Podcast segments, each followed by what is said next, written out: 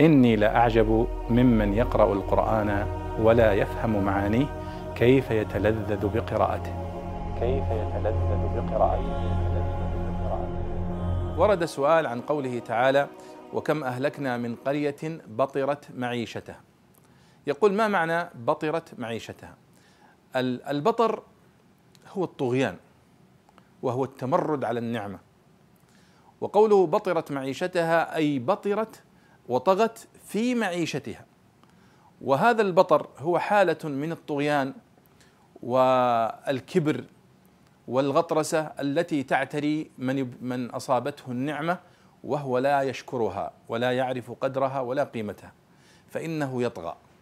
كما قال الله سبحانه وتعالى كلا إن الإنسان ليطغى. أن رآه استغنى. فالنعمة تبطر صاحبها إن لم يكن مؤمنا يعرف أنها ابتلاء من الله سبحانه وتعالى فيعرف لها قدرها وكيف يشكرها.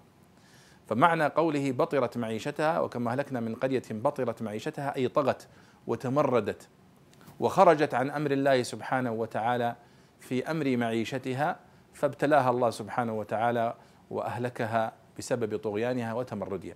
فبطرت معيشتها أي طغت وتمردت واستخدمت هذه النعمة في معصية الله سبحانه وتعالى فمحقها الله وحاق بها سوء العذاب بسبب هذا البطر وبسبب هذا الكبر والطغيان والتمرد على أوامر الله سبحانه وتعالى.